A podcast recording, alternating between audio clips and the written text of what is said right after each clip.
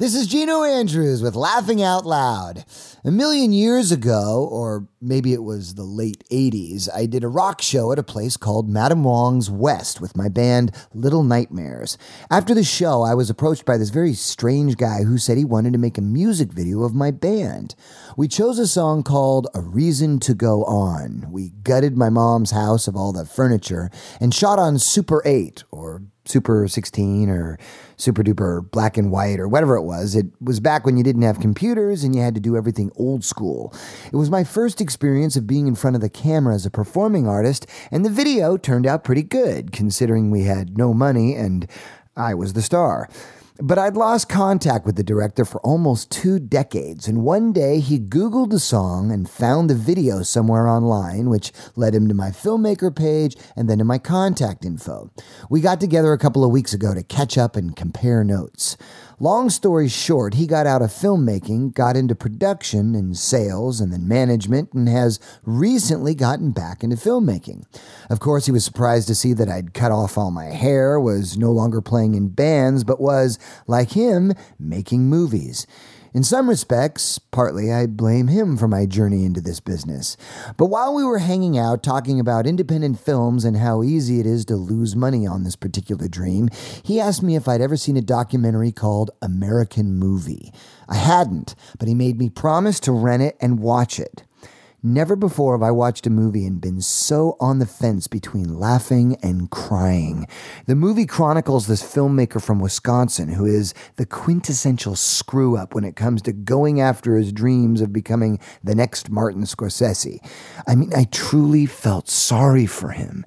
It was entertaining, it was humorous, it was sad, and truly pathetic all at the same time. I kept thinking to myself, when is this guy just going to pack it in and realize he has no no business being in this business. And then I caught a glimpse of myself in the mirror, and I realized this guy is a hero. You've heard me mention on more than one occasion examples of friends of mine who broke through, who made it to the next level, the success stories.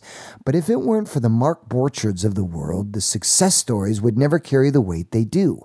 It's like every little league has one team that never wins a game. They fight, they lose, they get creamed, they suck, but their stats get kept like everyone else. And the guys that win the championship have to beat the best guys and the worst guys. And everyone's in the mix. It's what keeps the whole thing in balance. But here's the kicker. After watching the movie, I decided to Google this guy. And as it turns out, he's done a bunch of really bad films. He had a TV show on Zero TV, whatever that is, and he was even parodied on the animated TV show Family Guy playing himself.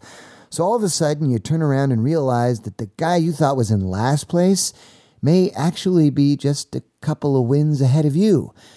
And that's really sad.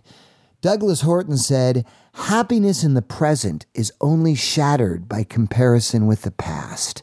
I believe there's a lesson to learn from Mark Borchardt. Even if you suck, if you simply stick to focusing on your own stats, you'll always find something worth celebrating. Which reminds me of a joke. This guy with a horrible speech impediment walks into a bar and goes up to the bartender and says, I'd like a vodka tonic, please. And the bartender says, Would you like that straight up or on the rocks? Well, the guy gives him this curious look and says, On the rocks. Well, at that point, this big Texan guy walks into the bar and says, I'll have a beer.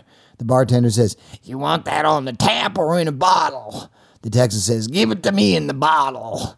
When the bartender goes to the end of the bar, the guy with the speech impediment says, Why did you make fun of the way I talk? The bartender says, I wasn't making fun of the way you talk. I was making fun of the way he talks. That's my joke for this week. I'm Gino Andrews with Laughing Out Loud.